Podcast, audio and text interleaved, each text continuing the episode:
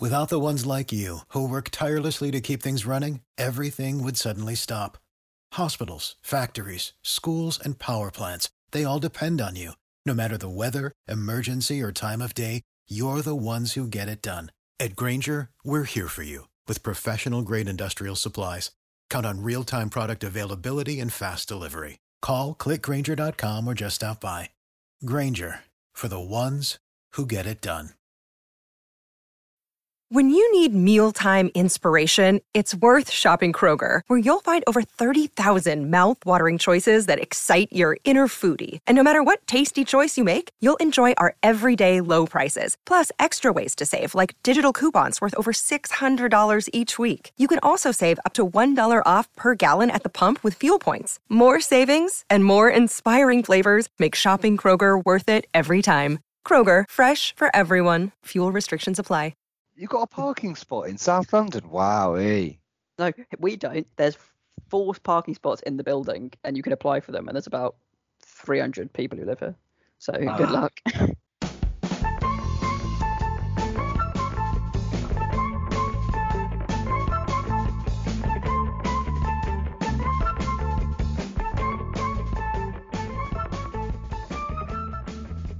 Hello and welcome to Rain Stop Play. We've got a great episode today, mainly talking about the England India result, uh, which is why wherever Dan is today, I'm hosting because, frankly, the less I have to say about India, the better. Uh, I'm delighted to be joined today by Glenn and Zach. Glenn, how are you? Yeah, I'm good, thank you. Looking forward to this for once. For once, well, exactly. We finally got some happy England fans on the podcast. Zach, how are you feeling?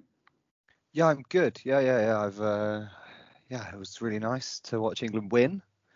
I, I played my last cricket game of the season last week, which is I know it's sad that it was the last game, but we won. I won my first game of the season, as I posted in our chat, which was yeah, which was nice. Scored 38 and bowled a wicket maiden at one point. So you know. That's, that's all we need to say. We don't need to talk about the strike rate or the other overs, but we'll, we'll leave it at that. Fantastic. Well, congratulations. The podcast is, is massively going to miss your your weekly cricket update. We'll have to send you to India or something to play some franchise leagues. Um, Happily. So, as I said, we're going to talk mainly about that England India test, of course, uh, but a couple bits of news before we get to that. Um, first, just an update on where we left off last week. We talked about the uh, Yorkshire report into racism concerning uh, Azeem Rafiq. Um, and we did say that the longer they leave this, the worse the problem is going to get for Yorkshire. Uh, here we are a week later, and I can confirm that they have left it. Uh, we have no news on that. um, so, thank you, thank you, Yorkshire. Um, the other great news just come out this morning. Breaking news, hot off the press. Uh, Liam Plunkett is off to America. Glenn, do you want to talk us through this? Yeah, um, so I'm actually yeah excited to chat about this. Um, so, yep, Liam Plunkett. Obviously, he's he's had a pretty um, well inconsistent. I think that is that is part of um part of his background for England. That he's had you know fantastic moments playing for the country, um, but he's also been in and out of the side, and you, you could probably argue failed to really hold down a starting place in in any in any format. But he's had absolute bright sparks, and he's been always been a reliable bowler um for us. Um, I'd say as a as a country, and yeah, I think he's about 37 now, and he has decided to depart uh, England and uh, starting next season travel over to America uh, for season two of the uh, minor league cricket championship. We're currently about halfway through um, the first season. There's around 27 teams apparently. There's a lot um, of of teams. It's brand new, been going a couple of weeks, um, and it's T20 um, in America, which is exciting for me. Obviously, as I'm here. Would you believe it? There's no Iowa Invincibles, so I've been unable to get to a game, which is a little bit frustrating as there is again 27 teams. They probably could have done one here. Uh, the competition's currently split across Eastern, Central, Southern, Western. Um, yeah, and it's hard to judge how successful it's been so far. We've been discussing just before we went on air that the the official Twitter page for the competition's been working hard. They've had they've had a lot of highlights, a lot of uh, you know clips like top ten, similar to the stuff about the hundred that we saw on the BBC. Um, if you you know those real highlights cut together quickly, but it, it's it failed really to gather much Twitter traction. Just you know a sprinkling of likes here and there, which is a bit of a shame because I do feel like they're putting in the legwork on there.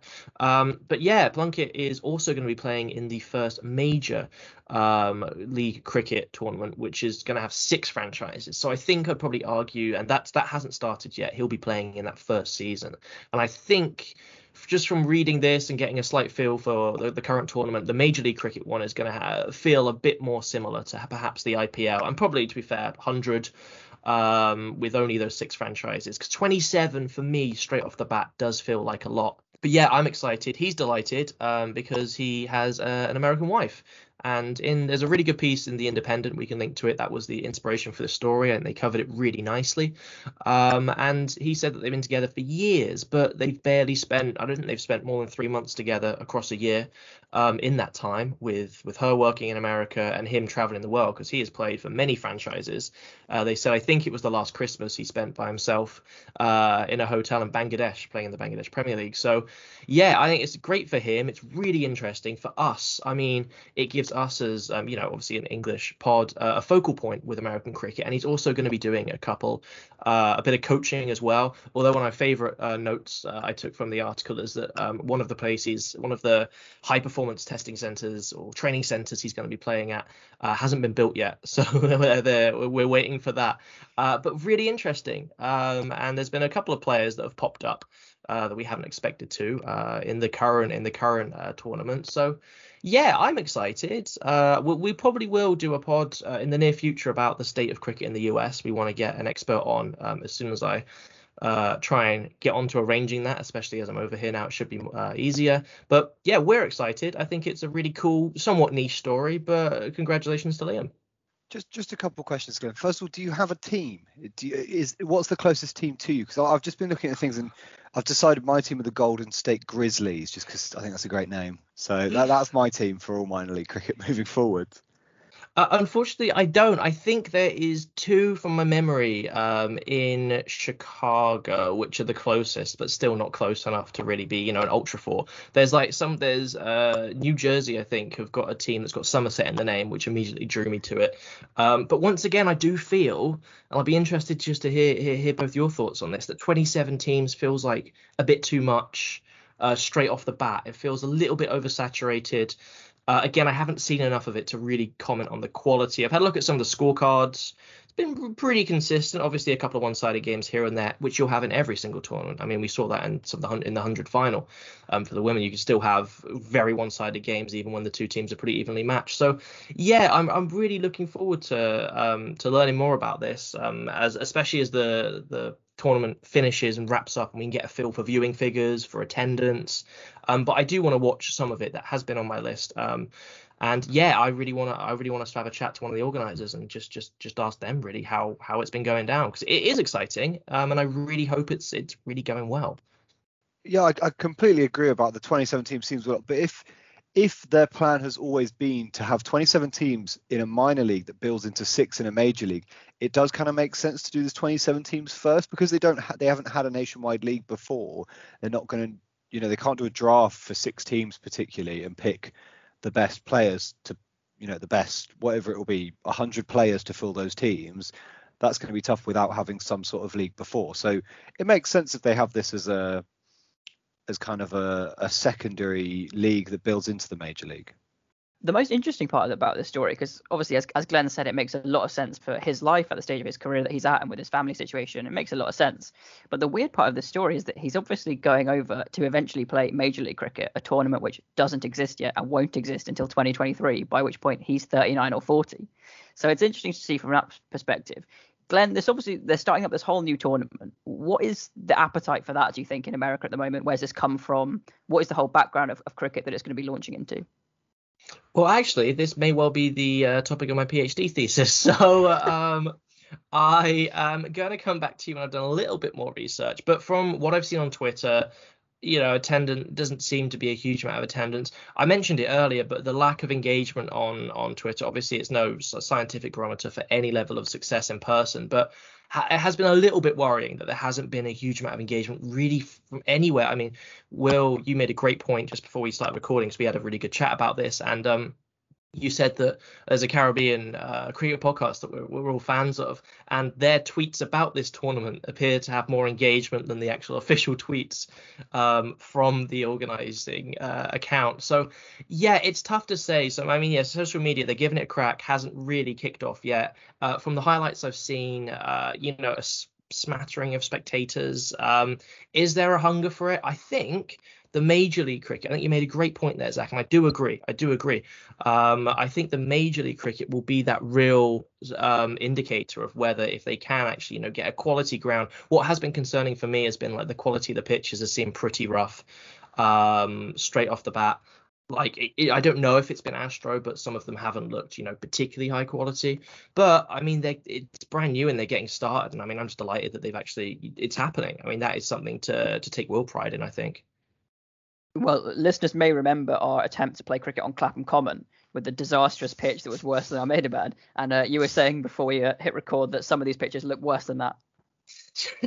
I'm glad I'm not batting on them, that's for sure. And and just before we move on, I do want to I do want to um, point to a couple of my favorite names. We've got the Florida Beamers, which I adore. We have the Manhattan Yorkers, uh, the New Jersey Somerset Cavaliers, which I think is pretty inspired, uh, and Michigan Cricket Stars. So we've it feels like we've had uh, oh and and Chicago have two teams, the Blasters and Catchers, who have a newly established massive rivalry. So I guess one of them are my team, um, although they both seem to be pretty average at the moment. I think. Uh, and that seems to be my favorite one. Or the Hollywood Master Blasters. I mean, it really feels like a bit of a a bit of a jumble. this is worse than the hundred names. So, so hang on, it is, is. is there a place called New, called Somerset in New Jersey, or if they is this a partnership with Somerset? What's going on there? I think there might be. Yeah, there's a place called Somerset in New Jersey. There's an area. There's a Somerset County in New Jersey. I think So you guys have to support sense. them then, surely. Well, I think we You might have not. to. Yeah.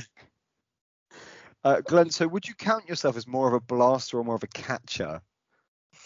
Well, you know, thinking about my pretty average fielding skills, I'm going to go for blasters. I'm going to imagine I'm facing Will's bowling, and I'm going to become a blaster. You've checked the Um, league table, haven't you? yes. The catchers, uh, just for just for listeners' reference, the catchers have played nine and one zero, so uh, they're not doing too See, well. that's the team I should really be the only ultra for. That sounds like my kind of team.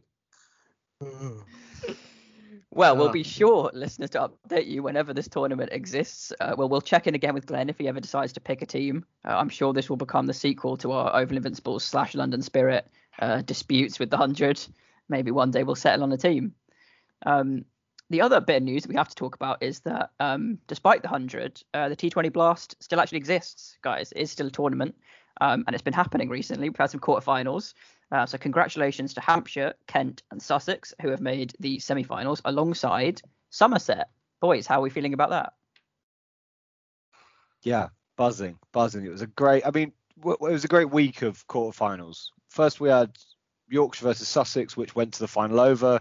Involved Rashid Khan hitting 27 from nine balls to win it for them. Then we had some a very strange game where Hampshire hit 125, which looked nothing, nothing like enough, and then Notts didn't get there after being about I think they were about 60 without loss after 10 overs and needed another 60 and then managed to get all out losing by two runs and then we had Somerset who uh, Lancashire hit 184 and they were about they were 30 without loss after two overs and Liam Livingstone looked in Liam Livingstone form for this summer and it looked like they were going to hit well over 200 and we managed to keep them to 184 and then Banton struggles continue lovely young Will Smeed hit 44 and then Tom Abell. Tom Abell hit 78. And at one point, Tom Abell was on 77 and we still needed 30 runs because Lammonby was really struggling. And Lammonby just hit the final 30 runs off of about 10 balls, including back to back sixes, having not looked in any sort of nick. He just kind of suddenly flicked a switch, which is, is what he's done a couple of times. He hit 90 off about 30 balls in earlier in the tournament. So yeah, Somerset are in finals day for the first time since oh, 2018, where they lost to Sussex in the semi-final, but luckily they will, will be playing Hampshire. The other one was uh, Kent beat uh, Birmingham by 21 runs, but I didn't I didn't see much of that. I think it was the only one that wasn't close. Yeah, I mean, I remember watching that innings when Abell and Lammonby were in, and they still needed about a 200 strike rate with 80 odd balls left, and somehow they managed to win it really comfortably with 10 balls remaining. Uh, so unbelievable partnership with those two. Yeah, something something we've noticed is that Lammonby takes a while to get in. This season, like he looked like he's struggling for the first 10, 15. Did it again in this one. He really looked a bit out of nick for that first over or two he faced. And suddenly it's like a switch, and he just absolutely just was thundering it around the ground. And some of those sixes were massive. Um, and to go from you know run a ball just under a run a ball to a strike rate of 167 as you said, he basically finished off the bowlers, and that swinging momentum. I mean, when Smeed got out, I, I thought because you know Banton Smeed, yeah, it's a really good opening duo, especially kind of especially with Smeed's form. And when as soon as he he he went out, and Hildreth, who's been quite destructive in T20, surprisingly, I've always known him as a one day, four day batsman, but this season he's really kicked on and actually opened for us early in the tournament. But yeah, as soon as they got out, I was like, oh, I don't know about this. You know, Lammonby can be in and out of Nick quite quite easily, and Abell has just come back from injury, I think, but for them to do that was just extraordinary. And was, as for fans, it was an absolute delight in front of a packed house at Taunton. I mean, what more do you need? What an atmosphere! And all the games were great, as you rightly pointed out, Zach. Only one of them wasn't super tight, so a great advert for the Blast as well. I think it was an excellent selection of knockout games. Absolutely, and we have to say a special word for Rashid Khan, who hit a brilliant 27 not out from just nine balls uh, in Sussex's win over Yorkshire amid obviously um, a terrible situation in, in, his home country of Afghanistan, and I'm sure there's much more on his mind than, than just the cricket. Um, so that was an unbelievable performance from him. Uh, the last bit of news before we jump into that uh, test match is that we have yet another franchise tournament that none of us have had any time to pay attention to yet. Profound apologies to the CPL, um, although we'll definitely be keeping an eye on, on it from now on.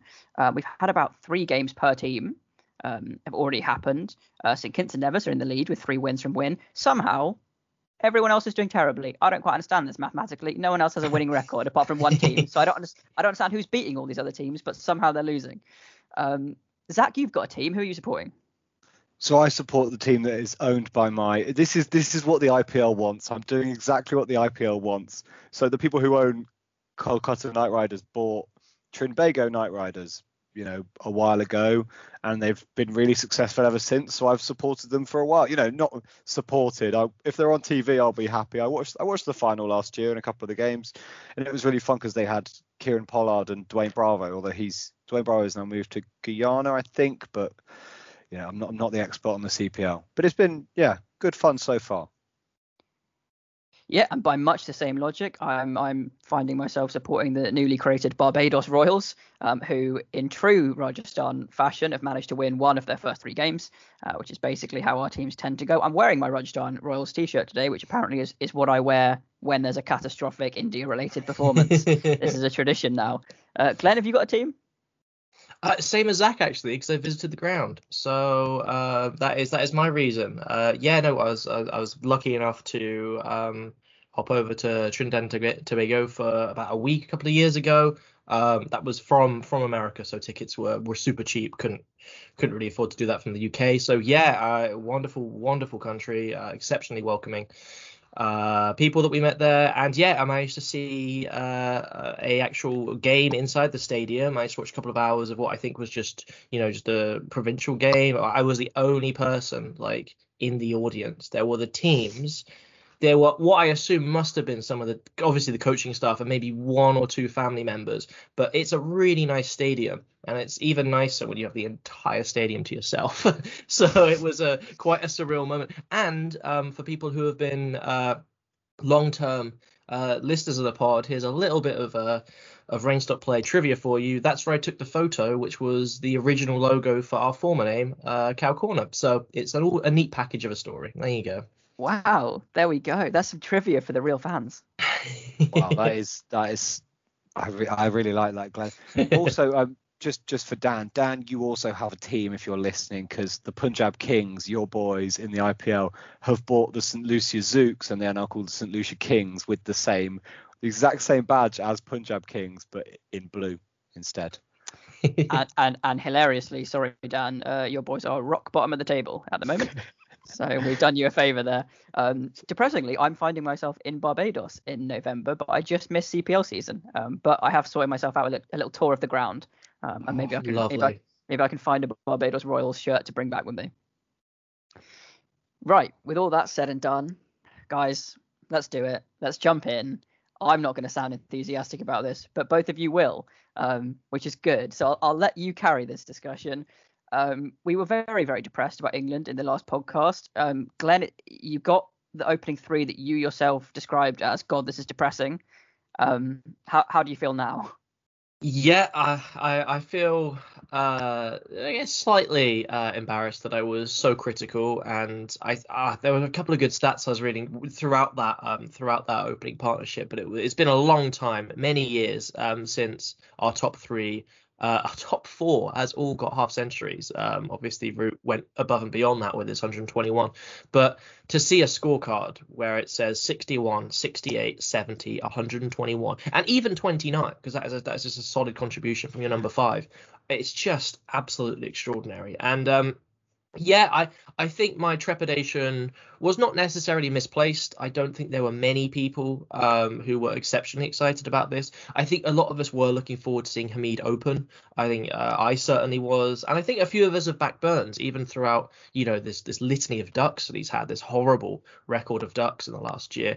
I've always thought that you know I've never said to drop him. I don't think anyone on the pod has necessarily said to drop all of them. I actually, oh, Zach's not shaking his head. All right, I'll let you get onto that, but you know, obviously Malan coming in, he's uh, unfortunately for him, he's an immensely talented cricketer who just doesn't seem to excite anyone at the minute. You know, obviously there was the whole thing about him being T20, uh, you know, best batsman in the world, which was just always taken with you know a handful of salt, and it was almost a bad thing for him because you know it almost became like, well, he's clearly not. Why does he have this title? And then yeah, he comes into the Test side, and from from my perspective, us talking, looking on Twitter, no one seemed that excited about it. But what you've got there is a really experienced top four, again, top five with Bairstow, who I think has actually come into this team and done really well. And we'll talk about that. He'll be picking up the gloves for the next one, which we'll we'll get onto later. Um, yeah, I, I was. I've never been happier, Will. Uh, to be proved wrong. I'm delighted I was proved wrong, and I think they all did exceptionally. I mean, Hamid got bogged down for a little bit. I think he went about 30 without scoring at one point, but it didn't really matter because you know they've opened up and they've got half centuries. I mean, what more do you want? And they blunted the new ball. What is what we've been begging for for um for years. And I really hope I'm not expecting, you know, 450s in a row next game. I just really hope maybe one of them in the first innings can get that half century uh, and just keep this going because we can talk about this in the next few minutes. But if this happens again next game, this is probably going to be the, the Ashes if it goes ahead. At least the Ashes opening too, and it's a long, long road back for Dom Sibley, unfortunately. Yeah, I think it's a long road. Like like you say, the opening. I think the top four if these if if this next test goes okay, that top four will be set in. There's there's been talk for a while about Malan coming in for the Ashes and him coming in and doing that. I think you know he batted really well, and he I think he'll be gutted he didn't get 100 though. Absolutely gutted because he doesn't have 100 at home, and I think that will be even if he you know I, I don't I think he he spoke about kind of thinking that his Test career was over and that he thought the time had passed and that you know he's making a he's making a good he's he's making a pretty good fist of the uh, T20 franchise staff and playing for England in the T20s, but he he kind of thought his Test career was over and didn't think he was going to get another chance. So now he's got that chance, and, and also the fact he wasn't necessarily expecting the call up when it came because there was there'd been a bit of chatter, but there hadn't been kind of you know before Bracey got called up, every single person in the world knew Bracey was going to be in the squad kind of thing. Not necessarily playing, but everyone knew he was going to be in the squad. But I felt like there wasn't anywhere near as much chatter about Malan being picked up. It kind of the day before there was a couple of things saying, oh, apparently Malan might be in the squad, and then it suddenly just happened.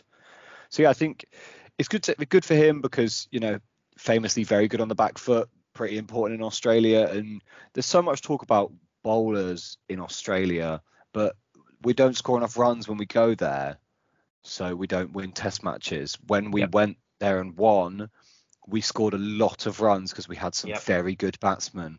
So we won because we scored, you know, five, six hundred, which is what you have to do. And it, it's not. I mean, you say that. I say it's what you have to do. It's what you historically have to do. It's not what. In, it's not the way India won at all. But that was a special one-off series, I think. And you know, I don't. I don't know. I don't think the Ashes is going to top that. Yeah, well, you mentioned there you need some pretty amazing batting. Fortunately, that's exactly what England have at the moment. Boys, Joe Root, discuss. Glenn, what do you make of it? The, the, the, the test, the series, the year that he's having. Yeah, so obviously with that century, um, he drew level with with the record um, for England batsmen, sixth of the year. It's a record jointly held by Michael Vaughan and Denis Compton, two illustrious batsmen. Uh, and it looks like, you know, we can only hope. We don't want to overtalk him, uh, which seems impossible. But you, you think um, he's got a, around 10 innings potentially left in this in this calendar year, which is a lot when you're in this kind of form. And I I would like to think that he might he might bag another hundred in this in this series. Uh, I feel like if he's going to do it, why not do it when you're absolutely on fire the way he's batting now? Um, but it, I mean, it's spectacular. I mean, we were what I really want to say is I had a lot of concerns about his captaincy, and this is this they weren't concerns that said that that, that meant he should change as captain. I just like the way he handled um, some of the previous games, which just was just seemed quite poor, especially as we discussed the bowling at the tail was just was just nonsense in the in the last match. But under this huge pressure, so he had all of that coming out of this of this. We just got humiliated at home by India from a winning position We'd um, gone six tests in England in a row without winning, our worst streak since 89 90. Long time. Not only have we obviously really comprehensively won this game, but he just keeps picking up the runs. His his batting has not dropped off, and we did mention this. You know, his captaincy. There's been question marks over that in terms of some decision making, uh, which has had a negative impact on results. But even in the midst of that, he's still been carrying this team batting. And wasn't it nice to see him bat so beautifully with support from other batsmen? I mean, without necessarily going back on what we just discussed, but it's one thing to see him do it all by himself, which is al- al- almost more remarkable in a way. But it was just wonderful to see him not go in and just look so stressed and look so frustrated with the with the middle order around, with the openers going, with him being batting within the first five ten overs, uh, with the middle order collapsing around him. It was so refreshing to see him sit there and enjoy his cricket and just get another really impressive hundred. Um, and I think it was a shame that he well, he didn't bat in the in the second innings that never was because it would have been really interesting to see him um, to see him give that a go. Um, and I, I, yeah, I imagine he'll get at least a 50 would be my bet in the in the next game. But it almost as if I really don't want all these stats. I know I've just listed one or two, but all these stats that put even more pressure on him because he just needs to play his natural game and just keep doing what he's doing and basically ignore all the noise around him. If he's in Nick this good, just carry on. It doesn't really matter. Like obviously as fans and commentators, we, we love, you know, record breaking, especially one as important as this. But from his perspective, he's still the captain first um, and he needs to win the games. And if in the process, if we do win the series, again, I'm not necessarily saying we we will. India obviously absolutely battered us in that game prior to this, but yeah, the, thought of turning this series around, getting a positive result, and him and him just continuing to bat so beautifully, it's just easy on the eye. When he's playing this well, it's just such an easy batsman to watch. Hours can disappear. It was the same in Sri Lanka, same to a degree in India. Like when he is in Nick, he's just a great batsman. He's obviously one of the greatest in Test history. That's kind of going without saying at this point. Yeah, absolutely. I think one thing this this innings was you know, we saw how fast he was scoring, it wasn't it wasn't that he was scoring like massive shots, but it was just the way he was so comfortable, and it was it was after Hamid had hit none from from 30 balls in the morning or something, and, and had really struggled, and it looked slightly tougher you know, and then Root came in and he was he was like he was like a run almost a runner ball when he got to 50, and it was just from those. Like he looked so comfortable just dabbing it down to third yeah. man, just like the little dabs forward for, for one, and just it they didn't look troubled at all. One thing India could have done to him was was bowl a bit fuller. I think he's quite known to you know not be as good, and they they weren't bowling anywhere near full enough at him, which seemed to be a bit of an issue. And then when when like I said, when Bumrah did he bowled him. I know he'd already made 121, but you know they could have bowled Fuller at him. I'm sure we'll come on to India, but with with England's bowling, I think this this obviously the batting was really great to see, but the bowling set it up, and it meant they had no pressure. Everyone contributed. We had three for Anderson and three mate, three beauties for Anderson, and it was backed up. I think that's that's the key thing. It was backed up by Robinson got two, Overton got three, even even Sam Curran got two. Who I will come on to my grievances with him when we talk about selection. Glenn, what what, what impressed you the most about the uh, the England bowling performance?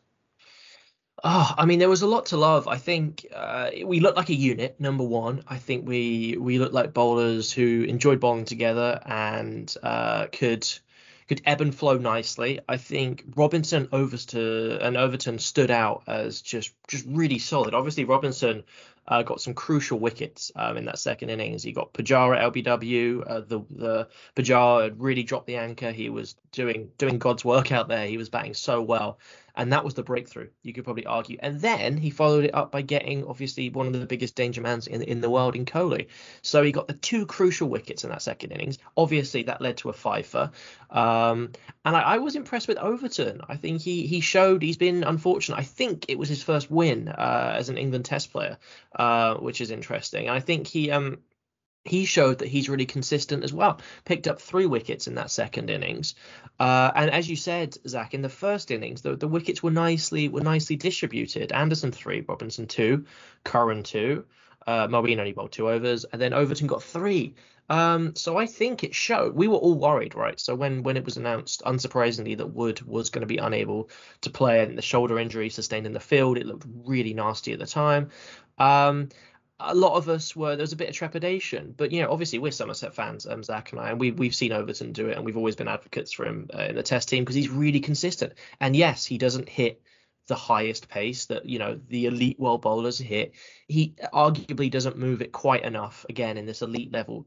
Um, but in England, I mean, I don't know what more you want really. He's consistent. He hits a length and he gets wickets. Uh, and he will bowl. I, I think it was. I read a really good piece um, in ESPN. I think uh, it was George Dobell, just his five roundups.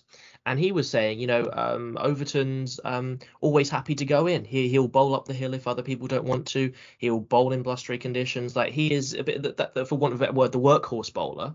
And uh, but but at the same time, we're not just giving him bad conditions and saying, oh, go on, just run in for six overs. He still makes things happen. He still gets good wickets. Um, so I am super impressed with both of them. I think Robinson is, especially, and one more thing, it was amazing to see the batting go so deep. And this is in tandem with my next point, which is that I think Robinson's making a real case for himself. Um, I think Overton, I think Zach, this might be the point that you're about to make. I'd probably favour him in most tests to Curran at the minute. I think he he does offer more at least with the ball. Uh, and the bat, he seems a little bit more comfortable just in the test arena. I mean, Sam Curran's obviously destructive in, in the short term game, and I do think he can be underrated as a batter, but he doesn't seem to be comfortable in the test arena, whereas Overton does. He just kind of walks in, faces 30 balls, gets about 15 runs, and just looks really solid. So, from my perspective, I was delighted with Robinson and um, Robinson Overton, and um, yeah, I think the the players who came into this team uh, it just feels so strange talking about this, but the players who came in really succeeded. I think everyone brought something to the table, and we didn't lose the identity of the team within that. We actually looked more like a team than we have in, in, in quite a while, you might argue. So, yeah, delighted. And I think Robinson's really making a case to be a long term selection for England. Um, and as number 10s go, he's probably about as best as we've ever had as a batter. Absolutely, Glenn. And I really like what you said about the bowling as a unit the, the fact that they were a unit, it wasn't just oh Anderson's had a good day, oh Broad's had a good day, or or oh, someone else has you know Woakes has had a really good day. It was everyone contributing. It was just what we needed. It meant when it came to the second innings, it was like it doesn't matter. You know, Anderson was fresher. Anderson didn't look he didn't look as good on day three.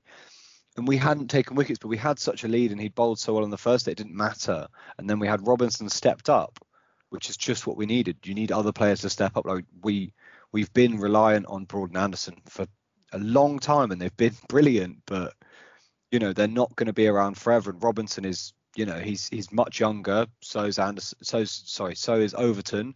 And although you know, and then we've got Woakes to come back, and Wood and Archer at some point, hopefully.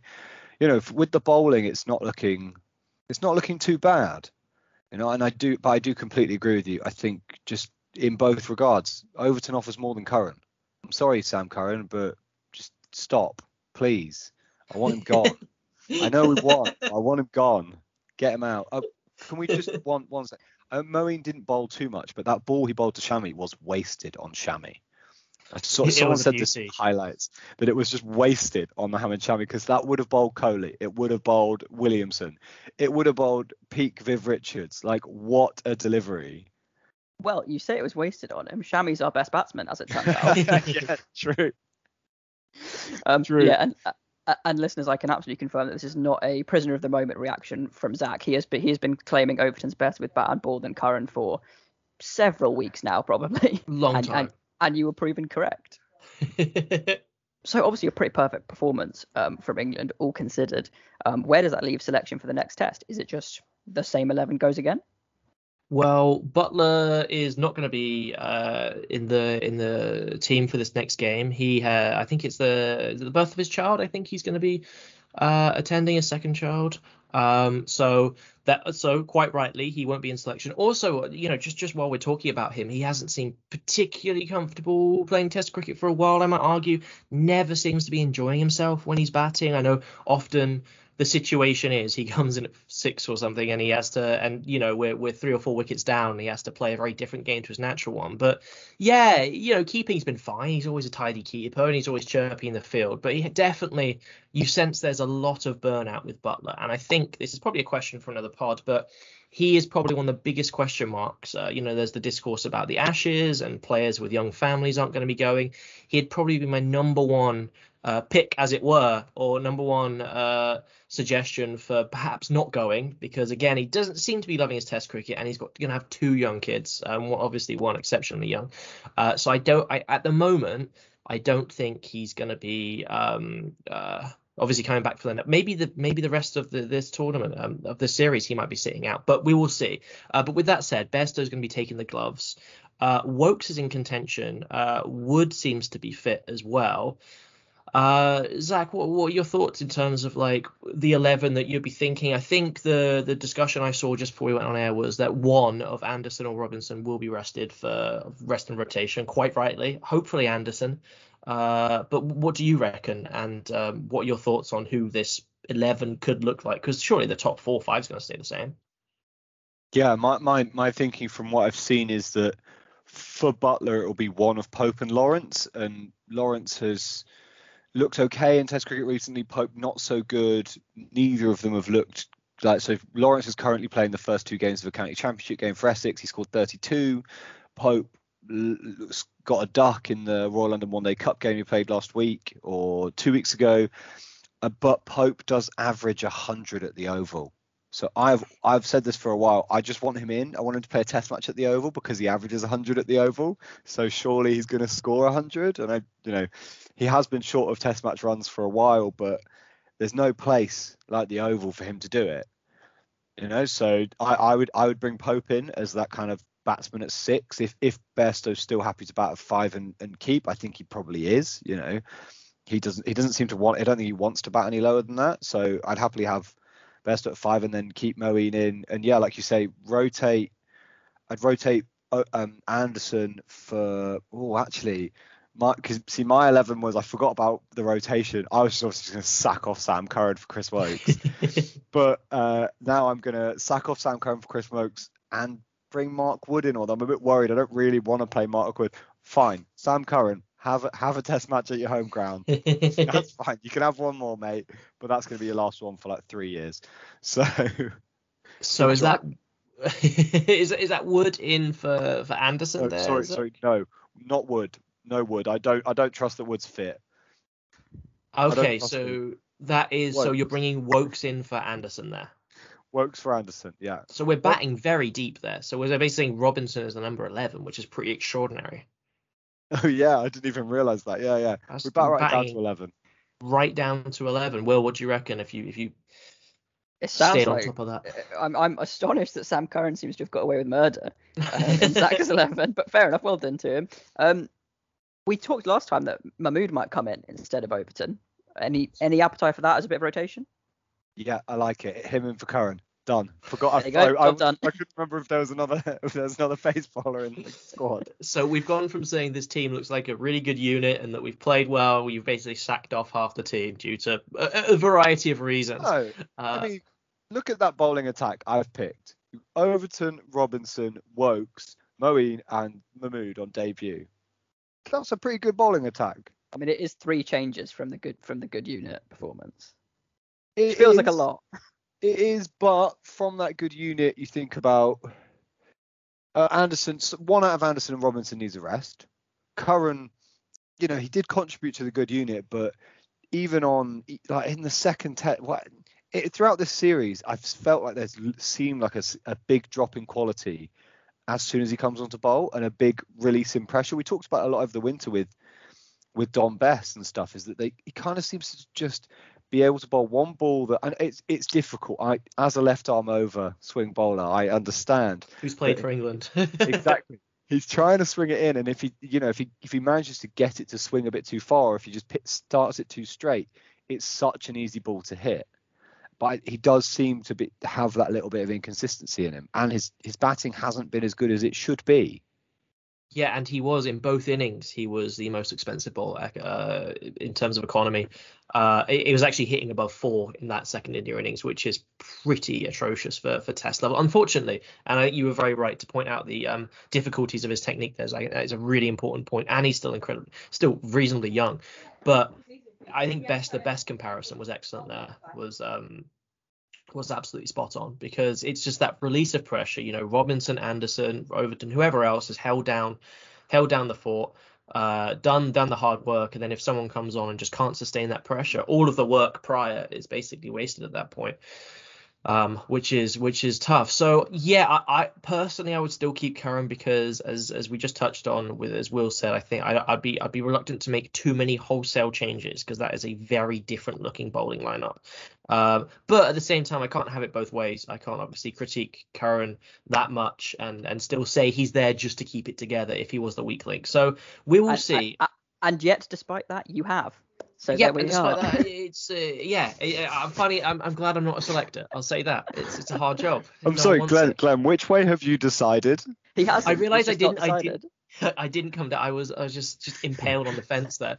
Um, I I would keep him in for this one. Uh, again, home ground. That was something that that, that um that um, I thought was interesting. I think him playing with Pope would be would be really really solid. Obviously, knowing the ground back to front, so I'd keep him and keep a little bit of consistency there. But moving forward, I don't think he's as viable as a long term Test pick as we were hoping maybe this time last year, which is which is unfortunate because I still back him as a cricketer.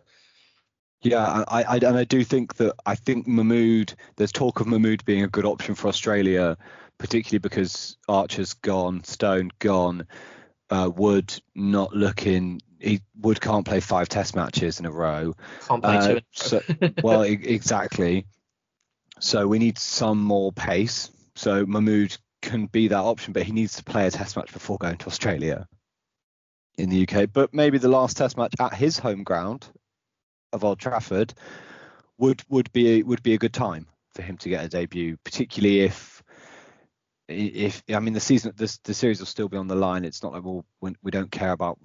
Well, we, we don't have the trophy, whatever the trophy is between these two sides. It feels, feels a weird one. It definitely does have a trophy, but it, it's it's not as famous as you know lots of other series. The Don know, Best Trophy. It's not even as famous as the Moose Cup we had in Sri Lanka. yeah, I, I, love the Moose Cup.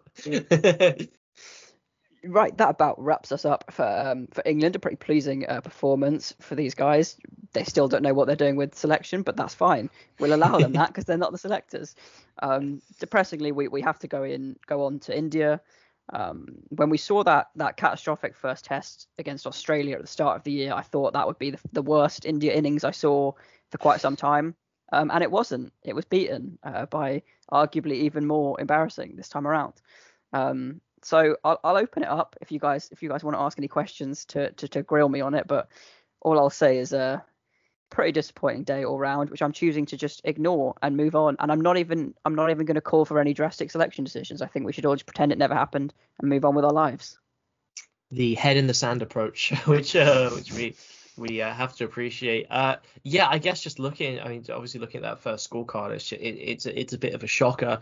Um, I guess in terms of approach, do you think there was perhaps a sense of maybe Kohli, uh, for want of a better word, overconfidence? Obviously, at having humiliated England at Lords, what went wrong in that in those couple of days? You know, one of one of the great wins in Test cricket, in my opinion, from that position, no right to win that game, demolished England uh, on their on their home turf. How do you go from that to, to 78 all out on the on the first day you know in the in a couple of hours? Was it is it the mentality? Where where did it go wrong? I mean there's a very zen approach to that question which is simply that that's cricket. You know this this happens. Um, and i think there's a certain amount of truth in that in that if you listen to how virat kohli has responded to it he's clearly trying to play down any exaggeration. We've spoken before about the very, very long tail in this lineup, but he basically said, We're not going to change that. We're happy. It works. If the top six batsmen collapse for 70 odd, that's their problem. They they they just didn't do enough as six batsmen. We're not going to mess around try and put seven or eight in there, um, which I think is a fair enough response. I mean, when, when you see what we saw across the first two tests, there's enough there to suggest that over a over a series, India will bat well well enough and bowl well enough to get the wins. Um, so I wouldn't feel any particular pressure to mess around with it too much because it is still a working formula. And I don't think there was anything in that result that suggested, particularly, you may disagree with this, that particularly suggested that they've been found out in any ways. I think there are just the kind of bowling that we said before the series, a lot of these India batsmen are going to struggle with. That was the kind of bowling that got them out. They bowled Anderson in particular, Robinson as well, others contributing, as we said. They bowled very, very well in classical English conditions, and they got the results. I don't think India will collapse to a score that low again. I don't think there's anything in the techniques that would suggest they do that. Again, comparing it to the to the Australia first test, part of the reason that was so catastrophic and we saw so many changes immediately for the second test of that series was because it was really immediately obvious that it looked like technically Prithvi Shaw had been found out and it looked like others just didn't really have a place in that team that made sense. Whereas with this one, it's not the first test of a series. You've seen them win playing this way. And I think they'll just continue to do that and hope that it was a bad day at the office and nothing more than that. I think that's fair enough. Did obviously Pujara got his head down and played a very classic innings. That was some some uh, hope in there. What did you think watching him and Kohli kind of have that partnership? And Rohit once again, who I think has been outstanding at the top of the order, chalks up yet another 50. There there were positives, especially in the batting in that second innings when when I think the England bowlers were made to work very hard for the majority of wickets. But as you just mentioned, Will, that tail, which obviously did the business somehow in the previous test, I think they failed The last four batsmen fell for about 11 and 9 in the first and second innings. I mean, that is it's just hopeless. So that's still an issue. But what did you, in terms of positives you want to get out of this, um, Pujara's innings stood out obviously off the scorecard as something impressive. Um, he was there for 275 minutes and just really got his bat down. Anything else jump out as, you know, well, this is still something resembling a positive. Let's take that into this test at the Oval. I mean, not hugely. The, the, the Pujara one definitely was, not least because of you know not not just what he did on the field and what you can see in the scorecards, which is a sort of reasonably good test performance. And obviously, you should have got a century. Terribly depressing that he went immediately on that fourth morning, because um, I think he deserved it after the kind of the criticism that he's got throughout this whole year and the record that he's had. He deserved those extra nine runs. Um, but it wasn't just about his impact on the scorecard. We said last time out the, the brilliance and the and the you know the watchability of Pujara doesn't come from what he's doing. It's, it's the whole atmosphere that he gives to the rest of the match. He can slow it down. He can absorb pressure. He can give the freedom to other people to play their games. And this was a classic Pujara innings because as long as he was there, I think I put a message in the chat um, on the morning of day, uh, possibly the afternoon of day three, and I just said, well, listen, if Pujara stays here for the bats for the next one and a half days, India might win. But that didn't feel like a completely insane thing to say because that's what his game is. Um, so he, he at least gave some optimism from a viewer's perspective. That was that was quite funny to watch. Um, and obviously when he got out on that fourth day, that that was pretty much the end of it, which shows his importance to the team. Um, the partnership with Kohli was the one that could potentially have turned the game around if something ridiculous was going to happen. Yeah. Kohli, I think at this point is probably the big negative because obviously he's not batted terribly, but you know, lots has been said and written about his ongoing lack of a test century. Um, and that is becoming a bit of the story because he's he got out again fishing outside off, even though, I mean, clearly Virat Kohli knows more about batting than we do. Hmm. But everybody in the country has been saying he's clearly changed his tic tac technique from 2018 to be less successful and started playing outside off again. Why is he doing this? And I don't really understand it any better than anybody else, but he keeps getting out doing it. Um, so that's that's the only kind of actual worry I think from India going forward that he doesn't seem at the moment to have a match winning innings in him or something that turns around the game in India's favour. The rest of them, I think it was just a, a pretty poor day apart from, as you said, Rohit Sharma and, and Pujara both showed flashes of positive. So I don't think they'll mess around with the opening duo at all. Um, we said before this, that the kind of weird rogue selection choices for India is that Prithvi Shaw and Surya Kumar are both back in the squad, but I, I really don't see any of them coming in for the next test because it's just not needed to mess around with with either the opening partnership or the middle order. I will say I, I was at the game on day four, and Surya Kumar Yadav before play like he was on a great time, just just messing around, not really doing much. Uh, uh, Umesh Yadav was having a bit of a ball, Ashwin was having a bit of a ball, Pant was having a bat, and Surya Kumar was just he was just chilling out, chatting to a few of the coaches, not really doing much. He, he certainly wasn't batting. He might have been doing, he might have done a few fielding drills, but not much. He was just he was just enjoying himself. But do, do you not think I, I I keep hammering the drum of this? Is Rahane's place safe? Because Rahane had that one innings, that 150 that was like, okay, oh Rahane's back. But in this test, you know, I know no one scored runs, and he he, he did get the second highest score in the first innings. But the the 10 I think I, I am not gonna lie, it was the fourth day. I think this was this was the innings I missed in its entirety because I was going to get a pint. His 10 from 25 I missed completely. But uh, is he at risk? I mean, I'm I'm going to bang the Washington Sundar drum until the day I die. But is Washington even in the squad? No, he's injured. But, but he's not injured. for not for this series. I'm saying you know more slightly longer term. Well, I think longer term his place is, is definitely under threat, but in a way that's not so much of a criticism as just a, fact of life. I think he is mm-hmm. he is in Act Three of his international career, and that's fine. Uh, he's probably aging less gracefully than we would like, or the the, the other players have done. Um, and I think he, yeah, over the next 18 months or so, he probably will come out of that team. But I, I, I wouldn't say there are panic stations. And I think he still gives you a really important We've we've used the word anchor a lot in, in previous podcasts, but he does do that weirdly in this India team. I do think you have to you have to see this India Test team like a really elongated ODI team because that's how I think they approach the game. They they, they don't even really seem to go out in a first innings with the anticipation to just bat long you know they come up with the opening partnership in a certain style that they do. They, as you said, at, at parts of this series, they have batted incredibly slowly when the games needed it. But I think the way they approach the game is that they think of it in terms of an intent to attack and then a balancing process when you lose a wicket, and that's what Rahane is really important to do. I mean, if you if you've got Pant coming in after that, who do you want that he's going to come in and partner? Is it really Surya Kumar Yadav? I, I doubt that it is. I don't think it's Washington Sundar at this point in his career because you want someone who's got experience and knows what they're doing opposite him.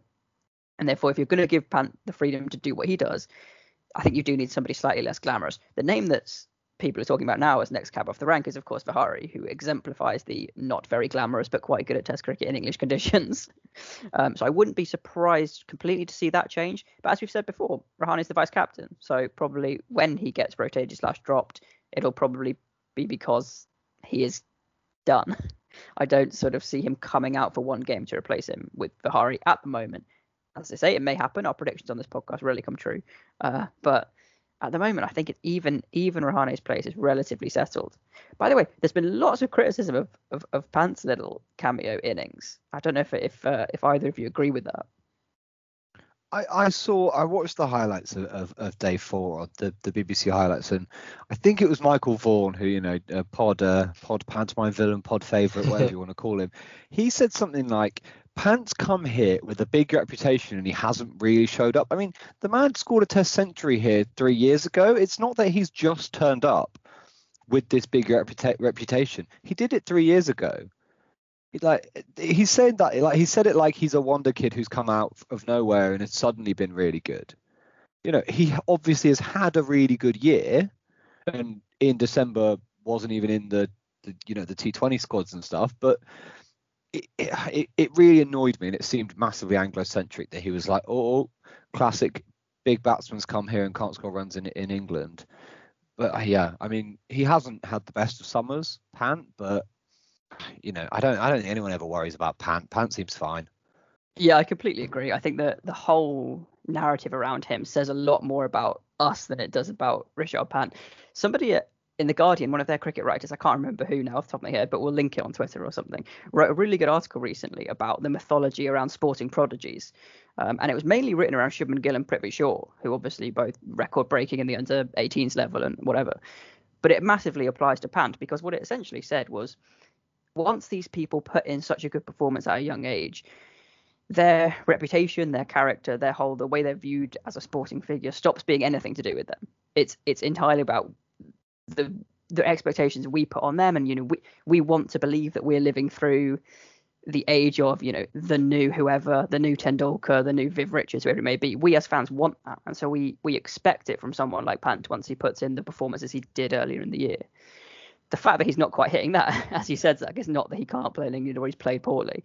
You know, maybe he's not quite done the really really high standards that we want to see, but that's probably not his fault. And I and I think he's still got got a big part to play in this series without a doubt. Yeah, and you never know when he will come out with that innings. That and and I know I think it comes with he has a weight of expectation for how often he did it in Australia in the winter, but that was just that was unbelievably special, and it was unbelievably special. And he's you know fair play if he can't quite reach those heights the summer after doing that. You know, six months after doing that, I he had one of those series that I think like should go down in history as like one of the best series from anyone. Like I, as far as I'm aware, he didn't play the first Test match of that series. I think uh, Wriddhiman Saha was in the team. He wasn't in the team. He got brought into the team, and you know the innings in Sydney when you know he he got them a draw, but then almost won the game, and then the innings at the Gabba, which we were all watching, was.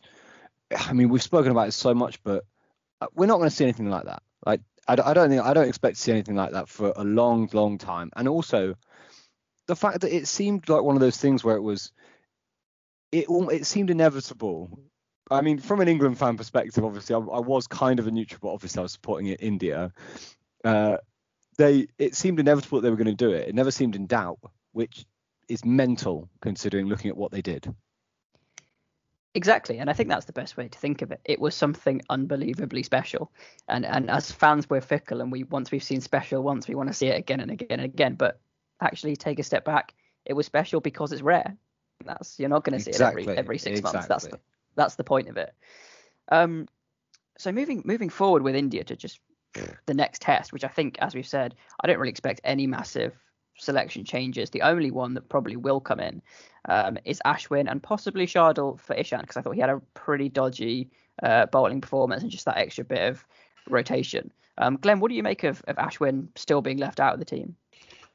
Oh, well, it's a great question. Well, it's testament to Jadeja being so good with the bat ball field. I mean, that's number one. I think the other thing is that there hasn't really been a huge place for spin in this series so far. I mean, obviously Moeen's come in and done a very solid job, and I think I've been really impressed with his application. Obviously, we mentioned earlier the absolute peach in the uh, second innings, which you all appreciated. But yeah, I think it's a bit of a cliche, but it just really has shown the dominance of Seam in England. And Kohli spoke a lot about that, especially after the first second test, saying that he's comfortable with um, going heavy, heavy on the on, on the pace on the seamers you know, a, a, lot of a couple of commentators have said they can't remember in recent memory such a fierce selection of quicks for India, uh, such a consistent selection of quicks for them. And I, I love the, the bowling attack. I think it's remarkably good. So I think it really has been. It's ridiculous because I think Ashwin is the is the best best spinner in the world. Um, I, I, personally would say that. Um, I think the stats back it up um, to a certain extent. Yeah, is there a place for him in this series? You've got to hope so. Um, so Will, you don't really don't see him at the moment coming into this side, and it, and it, and if not, do you see him? Surely he has to pop up at some point because he can bat as well. This is why I think he might feel a little bit hard done by. He's not really a Jack Leach that bowls really nicely, but just you know is a number eleven. You know, he's someone who scored serious runs at a Test level. He can bat. So yeah, I, as I said, it's just it's just a classic thing of English pitches, just just really um, you know inching out the spinner. There just hasn't been enough room for him, which is unfortunate, I think, because I want to see him, and I think especially um, with um, England playing so well in this last game, it gives the English batters something else to think about. It doesn't have to be the dustiest pitch in the world for a player of Ashwin's quality to get wickets. That is not true. So I am surprised how we haven't seen him, and I really hope to, especially having seen him in person at the Oval just a few, like a month ago, just a couple of weeks ago. I mean, that was an absolute delight, and I think it'd be a real shame for him to miss out on this entire series because, yeah, why not bring him and give us something different to think about? Yeah, I completely agree, and I think that I always thought he'd play some part in this series, probably as just a rotation for Jadeja for one or two games. After what's happened, even though I said I don't think you have any need to overreact with the selection, it kind of just makes sense to freshen things up now rather than after another test. So I wouldn't at all be surprised to just see that as a as a straight swap and play one all round spinner and leave Jadeja out for a game. I think they probably will stick with with four seamers because it's seems to be a pattern that Virat Kohli thinks works. So I wouldn't really expect that changing at all. Um, and you're not going to bat Ashwin at five, so um, that basically seems like it's it's a straight swap. So, but that's the thing though that if we're talking about the issue of this long tail, Ashwin at seven, Ashwin isn't as good at batting as as Jadeja is, and that is basically the reason Jadeja's getting gets in this team. Ashwin at seven seems like an exceptionally long tail. When I've heard talk of Ashwin being brought into the side, it is kind of to balance up the side. It's, it's what it's being talked about as. Although I understand that I don't, I think playing two spinners would seem silly because even though the oval is one of the pitches in England you think of as potentially being able as, as have it as spinning, the England England pitch, you know, the the groundsman aren't then it's not they're not going to make a spinning wicket, are they? Particularly, you know, it would be very silly. It would be a pretty stupid thing to do. Um, yeah, it's it's always difficult to know when captains, especially touring captains, come out and say things publicly. How much of this is genuine and how much you have to take with a mountain of salt.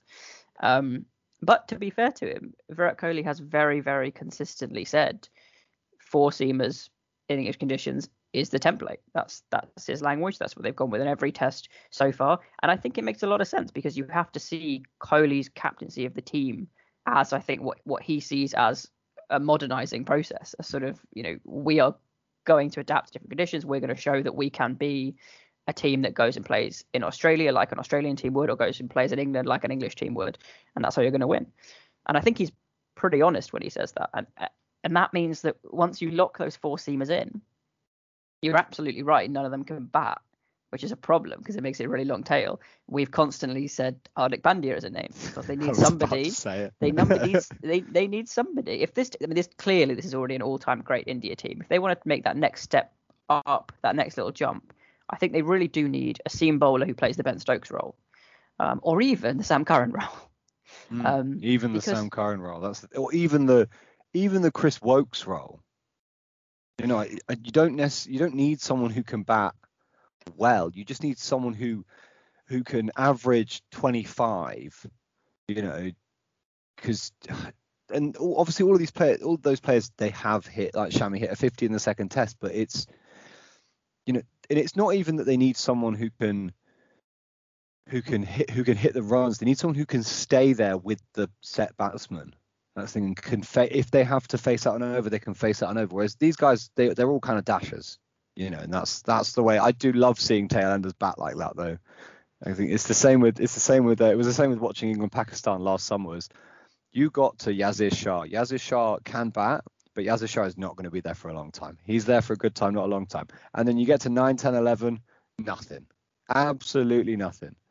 And that that I, I do love that. We, we see less and less of that in the game these days. These these you know lower order people who can bat. No, I'm not a fan of it to be honest. yeah, I think that's a lot to be said for it. You you take the sort of Stuart Broad mentality of just go out and slap it a bit and pretend that you're a great batsman because you score a four every now and again. Um, but I think you're absolutely right that, that and I think that they think that Chris Woakes' role is Shardul Thakur, who by the way, it's interesting. You said oh they need someone who can go out and hang about there for a bit and average 25. I've just checked his test average and albeit off a very very small sample size, 24.3. So there you go. That's the job, which is why that, that will probably be the two changes, especially because Ishant Sharma did not bowl well enough to keep his place in the team solely on that basis. Um, so you probably see a Shardul and Ashwin seven and eight. It's still a long tail. It still doesn't look great. But as we've said, the Kohli mentality seems to be if the top six batsmen don't do their job, then you're not going to win. So relying on runs from the tail is, is never going to help, however long it is. And I do think that's fair enough. And I, I, I do think that kind of has been lauded at England quite a lot recently in the kind of, oh, we need someone in that eight role. Robinson kind of hasn't been trusted as, a, as an eight. Bess often wasn't trusted as, as being able to bat at eight, or it was kind of a bit, everyone was always a bit worried. But I, I, in this case, quite a rare thing. I, I agree with Virat Kohli. If it's the top six's problem if they're not scoring runs, they're the people in the team to score runs. So they should be able to score runs. It's nice if the tailenders can contribute, but they're in the team to bowl primarily. The top six need to be scoring the runs. Exactly that.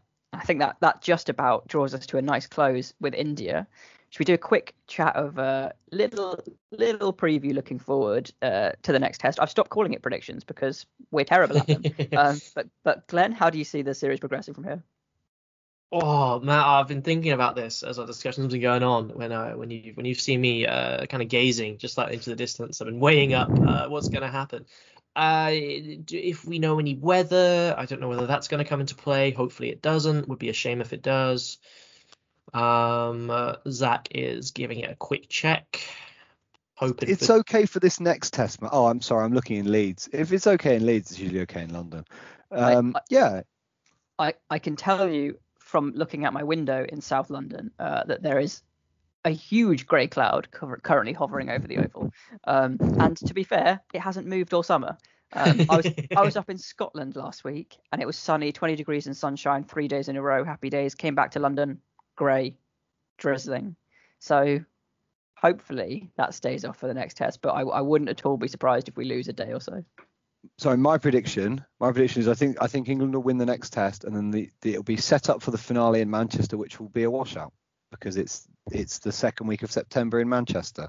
So you know it, it's set up to be a washout. So two one England overall. Apparently, it's due to rain on the Monday of the test, which is the day I've got tickets for. Lovely. Lovely. Uh, Glenn, what do you think? I'm sensing a hard fought draw. I don't think either team wants to lose this. And I think if rain does come into play, that will really solidify that is why I opened with that because I think if there is even half a day affected, I think both teams want, want to try and bat long. I think, I mean, after that first innings, I mean, Kohli is going to be in all the batsmen's ear, uh, probably himself, obviously himself included. And uh, yeah, I think I want a draw to really set up a hopefully dry blockbuster because it's been a really intriguing series. Um, so that's my bet. I, I hate saying draw because it really does feel like I'm, I'm on the, I'm on, I'm on that fence, but I think that is possibly the way it will finish. Some some big scores, and I just really hope, for England's sake, that our openers can do the business again and just really get some consistency uh, as we look forward. But I think it'll be a really in- intriguing game. I mean, this is the you know shoes on the other foot here. England were battered the first one.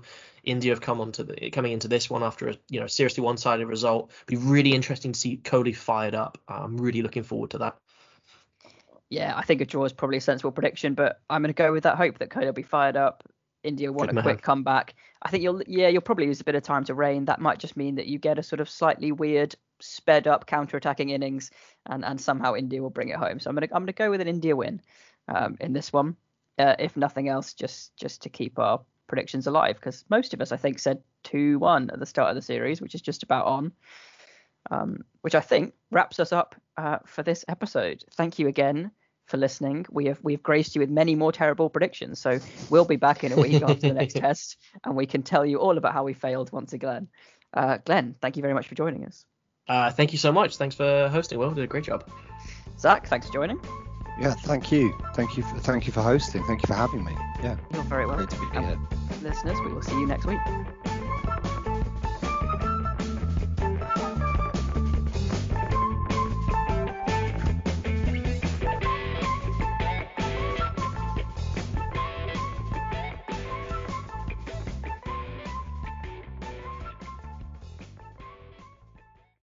Without the ones like you, who work tirelessly to keep things running, everything would suddenly stop.